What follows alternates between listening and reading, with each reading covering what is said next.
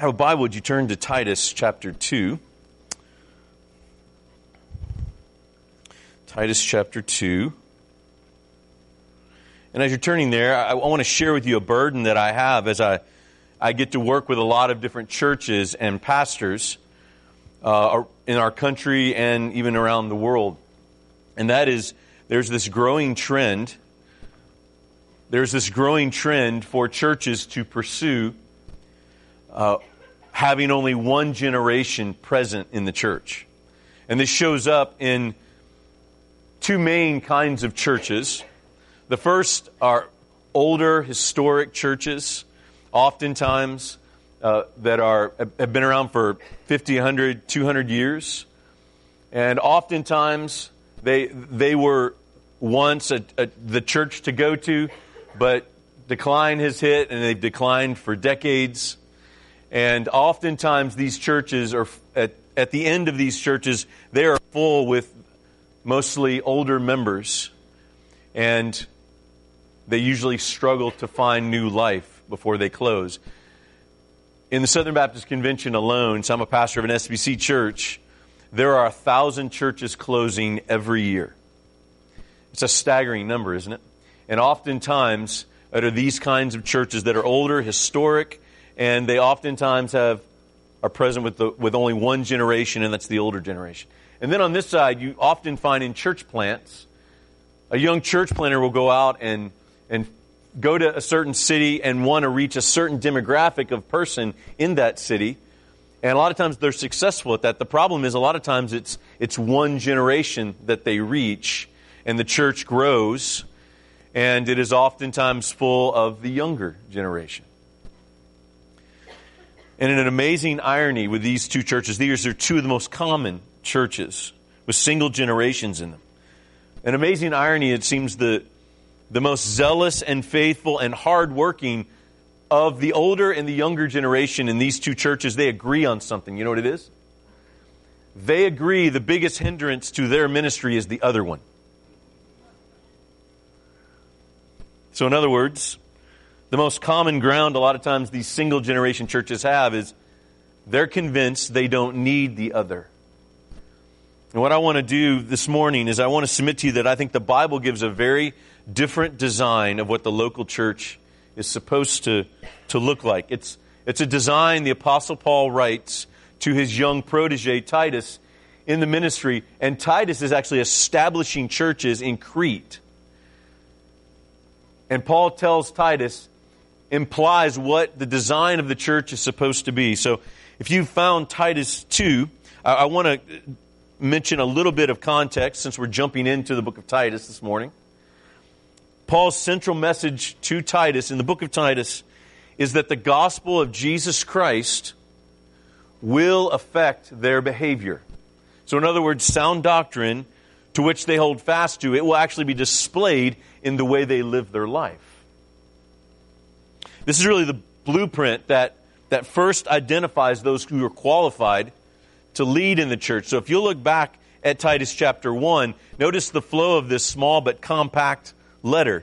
Chapter 1, Paul opens as he's writing to Titus, and he says, here's who's to lead the church. He's establishing what the church is to look like in Crete. He's telling Titus, as you're establishing these churches, this is what this is to look like. And the very first thing he talks about are pastors. And who qualifies as a pastor to lead the church, who are to exhort in sound doctrine and then also refute those who contradict it. And then after that, he exposes the false teachers really in their midst. He calls them really gospel imposters. Look at chapter 1, verse 16. He says, they profess to know God, but they deny Him by their deeds. And that's important context as we get to chapter 2. Of Titus, because there's this give and take all throughout this letter. He says, this is what the gospel is that transforms you, and now this is the way it should show up in your life. And then he goes back to what the gospel is, and then shows again how that should affect the way we live our life. And it's back and forth in this whole book. And we come to Titus chapter 2, where Paul switches from warning from the rebellious men to instructing them how Titus is to teach followers of Jesus to live out the gospel that they actually profess. And I want us to notice when we read this, in these instructions that Paul gives Titus, Paul gives a very countercultural, and I would argue counterintuitive design on how the church is supposed to be. That older and younger believers in the church in Crete are to relate to one another in a certain way that brings glory to God and shows the transforming power of the gospel. And I want to suggest to you that this design has not changed since then. In fact, I'm convinced that every gospel-preaching church in America and even around the world are supposed to show this same design, whether it's a 200-year-old church or whether it's a brand new church plant or a church that's been here for a while in Graham, Texas. Doesn't matter. It's the same design for every church. So, this is applicable for this church in particular, and I hope you see that. So I want to read Titus chapter 2. I'm going to read the whole chapter so you'll be helped to follow along with me in your Bible. Where Paul's writing to Titus, he says this, "But as for you, teach what accords with sound doctrine. Older men are to be sober-minded, dignified, self-controlled, sound in faith, in love, and in steadfastness. Older women, likewise, are to be reverent in their behavior, not slanderers or slaves to much wine. They are to teach what is good, and so train the young women to love their husbands and children, to be self-controlled, pure, working at home, kind, and submissive to their own husbands, that the word of God may not be reviled. Likewise, urge the younger men to be self-controlled. Show yourself in all respects to be a model of good works. And in your teaching, show integrity, dignity, and sound speech that cannot be condemned, so that an opponent may be put to shame, having nothing evil to say about us. Bondservants are to be submissive to their own masters in everything. They are to be well-pleasing, not argumentative, not pilfering, but showing all good faith, so that in everything they may adorn the doctrine of God our Savior. For the grace of God has appeared, bringing salvation for all people, training us to renounce ungodliness and worldly passions, and to live self-controlled, upright, and godly lives in the present age, waiting for our blessed hope, the appearing of the glory of our great God and Savior Jesus Christ, who gave himself for us to redeem us from all lawlessness and to purify for himself a people for his own possession who are zealous for good works. Declare these things, exhort and rebuke with all authority. Let no one disregard you." This is God's word. Amen. For those taking notes, here's the design I want us to see in this passage of the local church around the world, regardless the culture, the age, or the size of it. God's design for the local church is a multi-generational, multi-ethnic church. God's design for the local church is a multi-generational, multi-ethnic local church. And I want us to look at this text and see it in two main parts. Titus chapter 2 divides well up into two parts. If you look at the first part, it's verses 1 through 10. So take your eyes there. Because this describes, if you notice, the different kinds of people who are assumed in these new churches in Crete. And he's explaining who they are. He's explaining their roles. And he's explaining how they display the gospel in the local church by these roles. Then the second part is verses 11 through 15. Take your eyes there. They demonstrate what the gospel is that transforms these different groups in the church, that then empowers them to do what Paul instructed. So in other words, the transforming power of the gospel is displayed in these churches through the presence and godly example of these different groups that are listed in verses 1 through 10 and the unique roles that they play. So there's an important note that I want you to see here. These different groups that we find in verses 1 through 10, these are not three separate churches. It's not a church of older members, and it's not a church of younger members. It's not a church of men, and then another church of women. It's not even a church of bondservants and one of masters. There's an assumption in this passage, as Paul writes to Titus, that all those groups are present in each local church. Did you notice he doesn't write at the beginning of chapter 2, if there's older men, tell them to do this. Or if there's younger women, tell them to do this. There's an assumption in this passage they're all present, and each of them have a unique and specific and important role in the church. And this is to be the case in every one of the churches that Titus is establishing in Crete. So I want us to look at the transforming power of the gospel as displayed through the presence of three different categories of people that I want you to see in those first 10 verses. Number one, the first group is old and young. If you look, take your eyes to verses 2 and 3. The older are to teach and train the younger, and the younger are mentioned in verses 4 through 8. Notice with me in verse 4, it's directly said of the older women that that is their role and that they're present. And it's implied in the same way towards the older men to the younger men. I mean, not to mention that Paul is modeling this. He's writing to a young protege in the ministry, instructing them. So there's the presence of old and young in every church. Number two, the presence of men and women.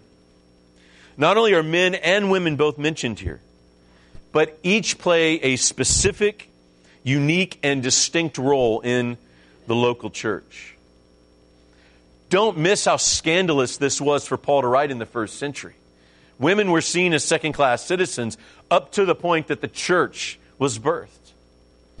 And Paul's listing it here as not only are they present in the same church, but women are equally valuable and equally important in the church and have a specific role in it. Also, don't miss as we look at this. Do you notice the varying instructions between men and women? It's like Paul knows what sinful snares men struggle with more than women, and what sinful snares women struggle with more than men, and he lists them differently. And do you notice how those struggles are contrary to what the transforming power of the gospel is supposed to help them be able to walk in?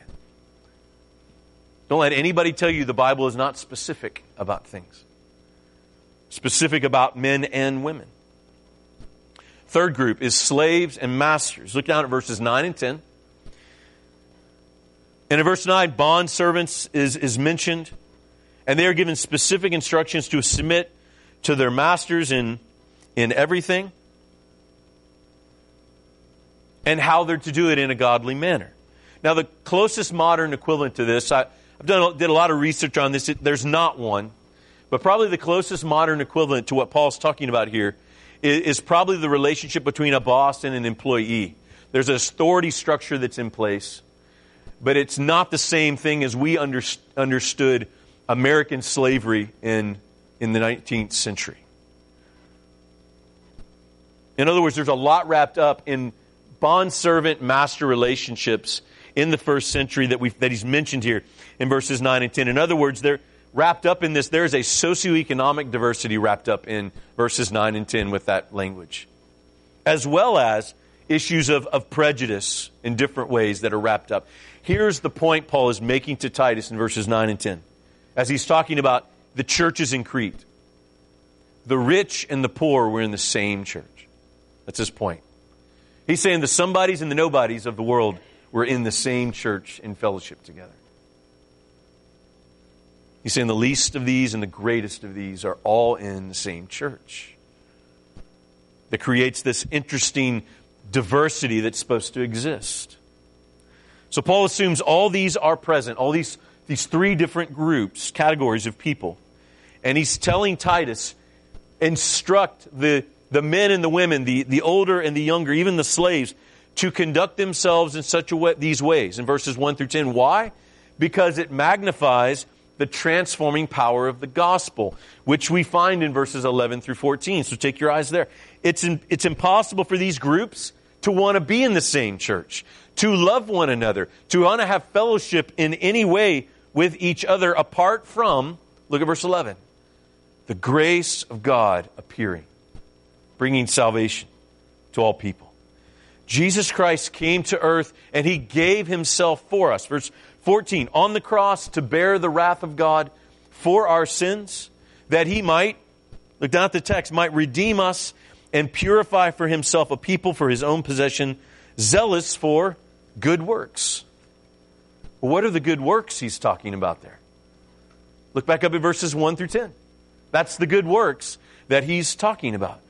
Those good works cannot happen apart from the transforming power of the gospel at work in all of those groups. Because I don't know if you've noticed, old, young, men, women, slaves, masters, they don't get along well on their own a lot of times. There's something supernatural that has to happen to bring these people together. And do you realize the stranger, the weirder, the more diverse a group is in the church actually magnifies the transforming power of the gospel to bring us all together in one place for one reason. And I'm convinced through these instructions, Paul gives us God's design. The design for the local church anywhere in the world. Regardless how old or young a church is, the design is a multi-generational, multi-ethnic church made up of all kinds of different people who display the gospel through, look down at verses 11 through 14 again, denying ungodliness, worldly desires, and living sensibly, righteously, and godly in the present age. So what I would like to do is I want to give you 5 ways that Redeemer Church can pursue this. So we're taking notes. There's 5 ways I want to give you. 5 ways Redeemer Church can pursue a multi-generational, multi-ethnic local church here. And it's all going to be based on what we find here in Titus chapter 2. So number 1, the older are to seek and mentor the younger. The older are to seek and mentor the younger. First of all, I want to acknowledge I'm grateful to see multiple generations just in this room. You need to be encouraged by that. That there's actually multiple generations present here. And so I want to address those who are the older generation. Men and women. And I know some of you even probably, because of physical issues, can't serve the church like you once did. And that becomes discouraging to you. I found, as I've pastored elderly members for a long time now, I find that's one of the most discouraging things for them in the church. They were the ones that did so much in the church. And now, as they get older physically, they're unable to do those things. But I want you to see Paul outlines a very valuable way that older men and women in every local church are to serve in a really helpful way.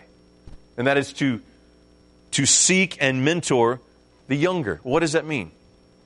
It's actually not as hard as a lot of times we make it. It's about being available for the younger. It's about pursuing them, to have a relationship with them. Invite them over. Ask them questions about their lives. I mean, get together with them and read Scripture together and pray together. Take an interest in them and pursue them. And if you pursue them and you don't know what to talk about, like ask them to show you stuff on your phone.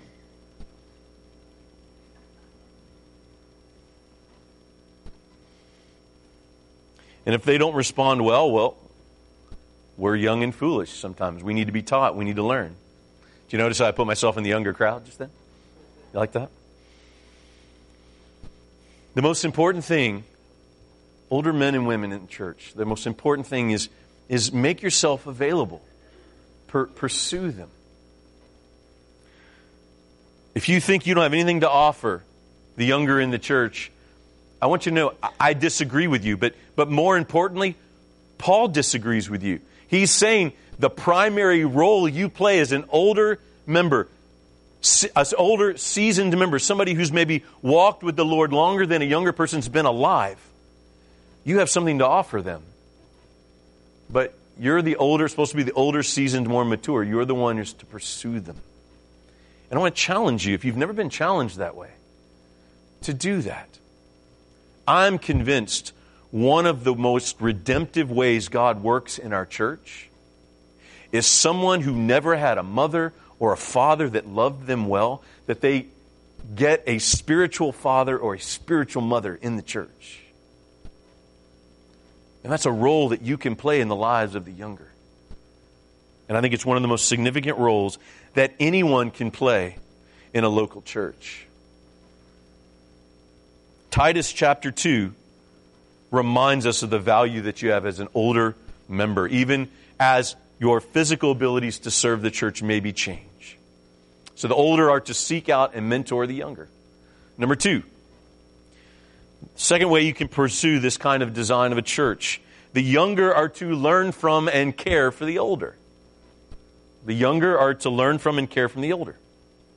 And I think this is just clear, just as much is clearly outlined in Paul's instruction to Titus. And I want to encourage the younger in the room. Seek out the older. Seek out the older. Sit at their feet and learn from them. And listen. I have teenage kids, and one of the great blessings it has been for my kids is to have someone other than me or my wife reach out to them, to invest in them, and to love them.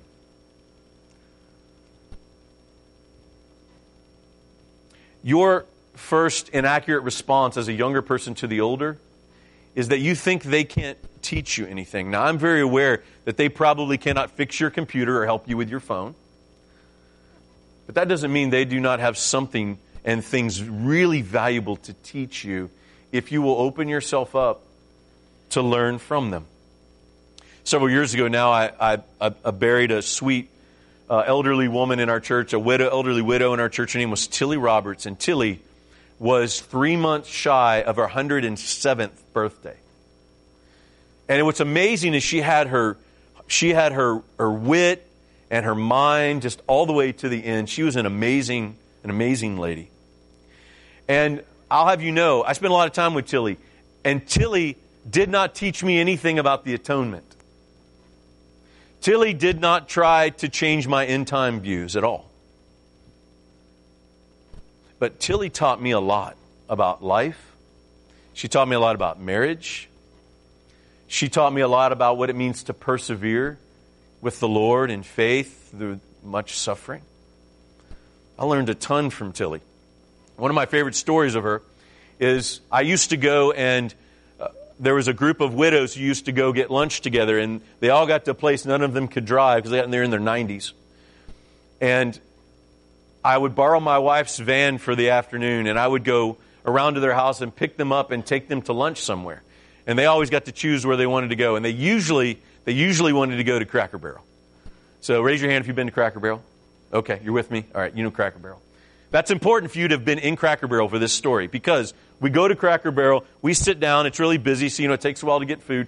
And we're sitting there, and do you know the creepy antique farming tools that are scattered on the walls? You know those things? Pretty creepy for a city kid, like me. And Tilly spent that time explaining to me what every single one of those antique farming tools were, how they worked, what they did, what she watched her dad do, because she grew up on a farm, and she's old enough to remember when there weren't cars. And she knew every single one of those tools and told me exactly what they did. Now, I'm not sure in a history book I could have gotten taught those things. Tilly taught me so much about all kinds of things that I was fascinated with that I would have missed out had I not, as her pastor, just sat and go on her turf in her territory and let her teach me the things that she knows. So if you're here and you're a younger man, younger woman, don't underestimate how much someone of the older generation can invest in you and teach you, and that we are charged to care for them. I've been at Auburndale Baptist Church for 16 years, and when I got there, there were 30 elderly members. The average age was about 80 years old. 16 years later, I have 6 remaining members of that group that are still alive. They're all in their 90s except one. And there's only 6 left. And I actually am dealing with a personal sadness as I watch this last group get old and die. Realizing that when they're gone, they're gone. And I just want to encourage you, those who are younger, that you will get older and realize that you missed out if you do not take advantage of the older members who are here and the things that they can teach you. Number 3, way we can pursue this design from Titus 2. Be content-driven with music. Be content-driven with music. So, before I went to Auburndale, I spent 8.5 years usually on pretty large church staff doing music.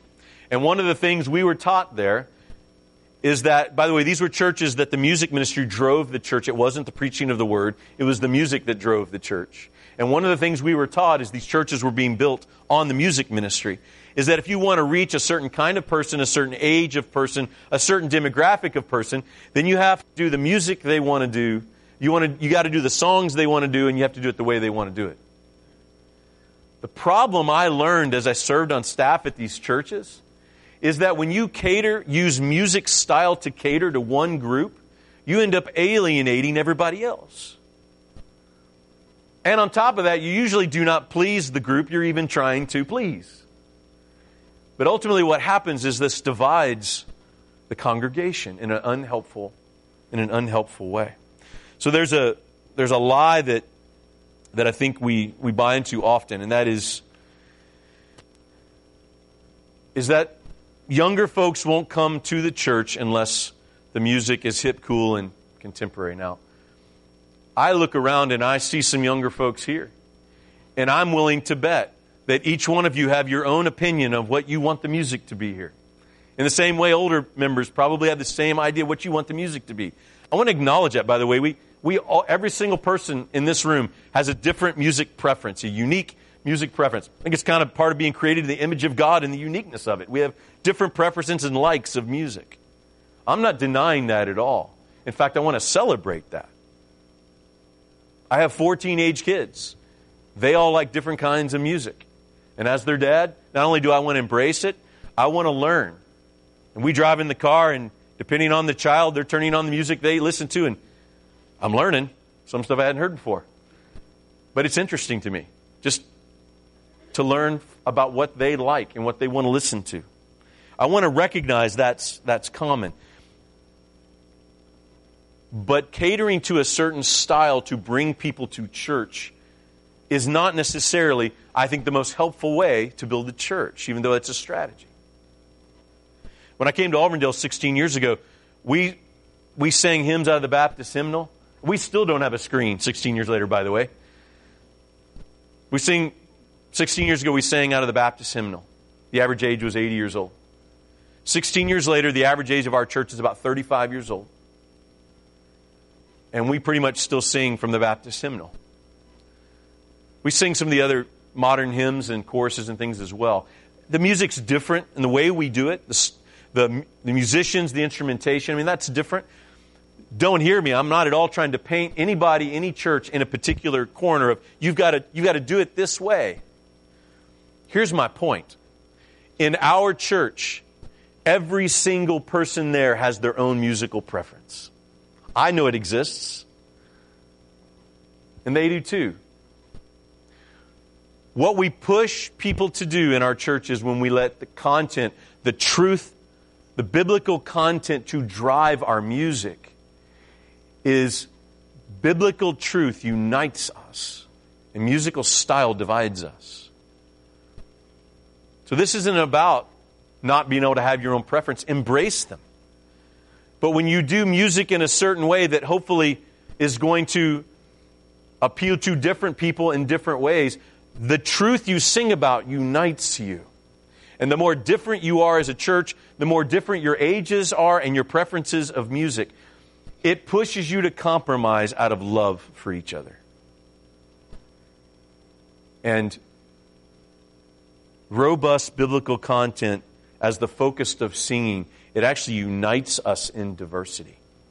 Because if Paul, in Titus chapter 2, he's saying, bring everybody who's different than you and looks different than you and bring everybody together as different as you can be. Bring all your musical preferences and differences there. Bring them all in. And then sing truth that you agree about, because you know you're not going to agree on different music style. Be content-driven with music. It's going to look different in every church, by the way. And there's all kinds of different ways to do music. Here's my point. Paul writes to Titus, and he's assuming something really important. He's assuming old and young are in the same church. He's assuming that there are different cultures in different churches. He's saying the way you bring people together is to sing and agree on the truth that you sing about. And that's how you will unite one another. So here's a good question for you to ask yourself as you leave church every week. Do people leave the service here at this church? Do they leave talking more about how the music was done or what great truths they'll sing about? Do you talk more about how the music was done or what great truths we sing about? And I will say that we sang some great, great truths today. And though you may want the music to be different, celebrate the truths we sang and be united around that. Number four. Fourth way we pursue this design. Embrace diversity in your local church. A lot of Titus 2, we realize, focuses on this generational, this old and young. But there's other pieces to this diversity. And it's the makeup of other races and ethnic groups that extends past old and young. There's a socioeconomic diversity that we want to embrace in the church. There's racial and ethnic and nationalities that they're different than us. We want to embrace. Now, obviously, our different churches are going to reflect the community, hopefully around us, and so that's going to affect this kind of diversity. And Redeemer Church has to keep that in mind as you look around and see the diversity in your community. But if you look down at verses 9 and 10, take your eyes there. That relationship of bondservant and master points to this other kind of diversity, of socioeconomic diversity, race diversity, ethnic groups. And the passage in Revelation we read earlier is the eternal picture that every tribe and tongue and people and nation will worship at the throne of Christ forever. To whatever degree you can pursue that as a church here in Graham, Texas, at Redeemer Church, I would exhort you to do that and to figure out ways to approach that. Number 5, last one. Trust in the power of the gospel to unite you. Trust in the power of the gospel to unite you. I'm saying these things, and some of you are probably thinking, wow, this could get really messy if we did some of this stuff. Yeah, probably is. And that's why you have to trust that the power of the gospel unites you in all these different kinds of people coming together in one church. This was best captured in our church several years ago. We had a work day. I don't know if you do this on Saturdays. We have a big, old, historic building that we got to try to take care of. So on Saturdays, we'd have a work day. We'd all come on Saturday mornings and work. And there's a lot of beautiful shrubs and trees around the church that have been planted for decades and is a part of the history of the church. And we had a young, single Scottish guy, about 30 years old. He came to Kentucky to go to school. And he's from Scotland, and he's from Glasgow. And if you know anybody from Glasgow, they have a really thick Scottish accent when they come from Glasgow. And for pride reasons, they try to hang on to that accent while they stay here, because then they'll be made fun of if they go home and lose it. So Mike's comes to trim the shrubs. He's got some experience trimming the shrubs back home, doing some professional work that way. And then Howard and May Whitehead also want to work and trim the shrubs and the trees, because he's a deacon, and they also planted most of the shrubs and the trees for the last 40 years. So they're going to work together in the shrubs. Now, I have a couple of concerns about this. One is that Mike has a lot of professional work back home in Scotland trimming shrubs, and May, who planted a lot of the shrubs and trees, is not from Scotland. She's from Kentucky. and sounds like she's from Kentucky. And she planted most of the shrubs, and she also loves to give instruction about how to trim the shrubs and the trees that I wasn't quite sure how Mike would receive. So they go out there and work, see what happens. After lunch, Mike's leaving, and we walk outside, and he's showing me all the things that they did. And he starts to explain to me how much he loved working with Howard and May outside. He talked about, he learned so much history about the church when he worked with them, because when they're trimming this shrub, May's telling him about what was going on in the church when that was planted. And then he goes to this tree, and she talks about what was happening when this tree got planted, and now it's this big tree that's 40 years old. So Mike loved working with them because he learned about all the history in the church, and he loved it. But I hadn't talked to May yet. I don't know how she felt. Until the next morning, I see May, and she has this big smile on her face. She walks up to me, and she says, "Boy, I really like that Mike. He's a good worker. I don't understand much of what he says, but, I like him a whole lot." Let me ask you a question. Do you see the power of the gospel embedded in that? You have two people, different gender, different age, different socioeconomic class, even different nationality. And I assure you, they could find all kinds of ways to dislike the other. But they're brought together for two reasons and two reasons only: their love for Jesus and their love for our church.